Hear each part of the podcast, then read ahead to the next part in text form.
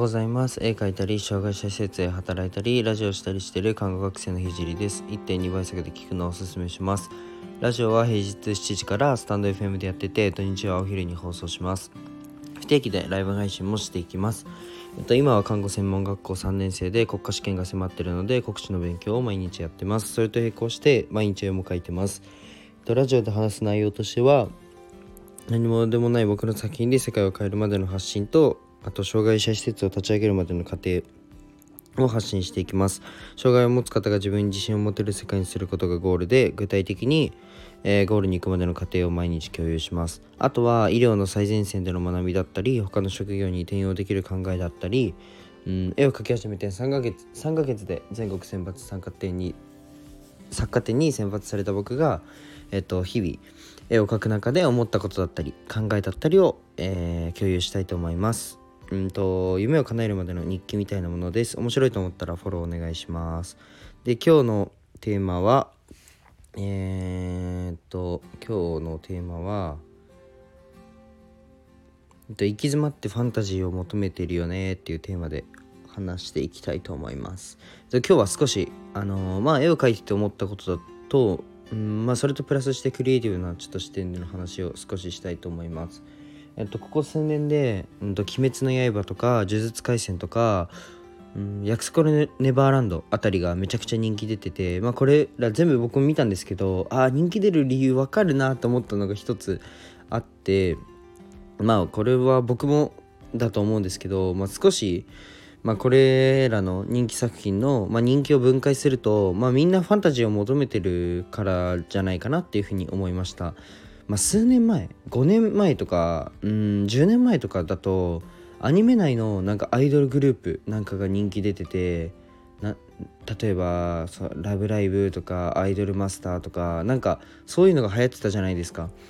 そうアニメ内のアイドルなんかが流行ってたりしててで同時になんとか坂とかがあの欅とか乃木坂とかが結構流行ってたじゃないですか。でこんな感じでなんか流行りってあのアニメも現実も同じように遂行してるのはまあ明らかだとは思うんですけど、うんとまあ、ここ最近では今ファンタジーが来てるなっていうふうに思ってました。で、えっと、ここで「へえファンタジーが来てるんだ」っていうふうにただ思うだけじゃなくもう少し解像度を上げていくと、なんで流行ったかなっていうふうのをちょっと考えていくとまあまあ、この世界が、ま正解で溢れてきたからだと僕は思います、まあ、今インターネットが普及していつでも正解にアクセスができて答えを、まあ、どんな問題でも答えがある問題に関しては2秒で正解が出せる、ま世の中になって、ま確かに便利にはなったけどなんかそんな日常に人間が飽きちゃってるのかななんて思います。そうだな現実アニメだとまあそういう「鬼滅」とか「呪術廻戦」とかでうんちょっと現実だとそうだなサウナとかめっちゃ流行ってるじゃないですか。でサウナって、まあ、サウナに入って、うん、10分ぐらい入って冷水に23分2分12分使って外気浴をすると。で、えっと、外気浴をする時になんかなんか何とも言えない感覚になるんですけどこれはまあ体の恒常性というあの一定のバランスを保つ整える機能をめちゃくちゃ崩しまくって、うんと、頭はすっきりしてるけどなんかぼーっとするっていう不思議な、えーと、感覚に包まれます。まあこれはもう言って言ってみた人にしか分かんないと思うんですけどやってみた人にしか、日常で過ごしててこの体験をすることはまあ絶対にないなくて、うんとまあ、話を戻すとサウナってもう非日常的な体験ができるんですよね。でどこかスピリチュアルでやったことない人には分からなくてまあうーんどこかなんかスピリチュアルな感覚もしてで不思議で非日常的でっていうのがえっ、ー、とまあなんかファンタジー感があるって言ったらあれなんですけどまあでも通ずるところはあると僕は思ってます。で最近だと、まあ、スピリチュアルなこととか占いとかも流行ってて、まあ、このラジオを見てても占い配信結構多いなと思って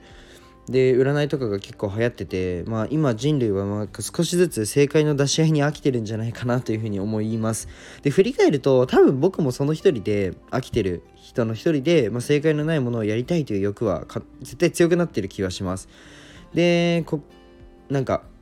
うんそれを見た時にうんまあ、もしかしたら今後はもう正解が溢れるからこそそういう正解のないファンタジーとかうーん、まあ、占いとかそういうなんだろうなクリエイティブなクリエイティブなものが流行っていくんじゃないかななんて思いました。今日は僕がクリエイティブの視点から考えていることを話しました。じゃあ今日はここまでにしたいと思います。最後まで聞いてくれてありがとうございました。じゃあバイバイ。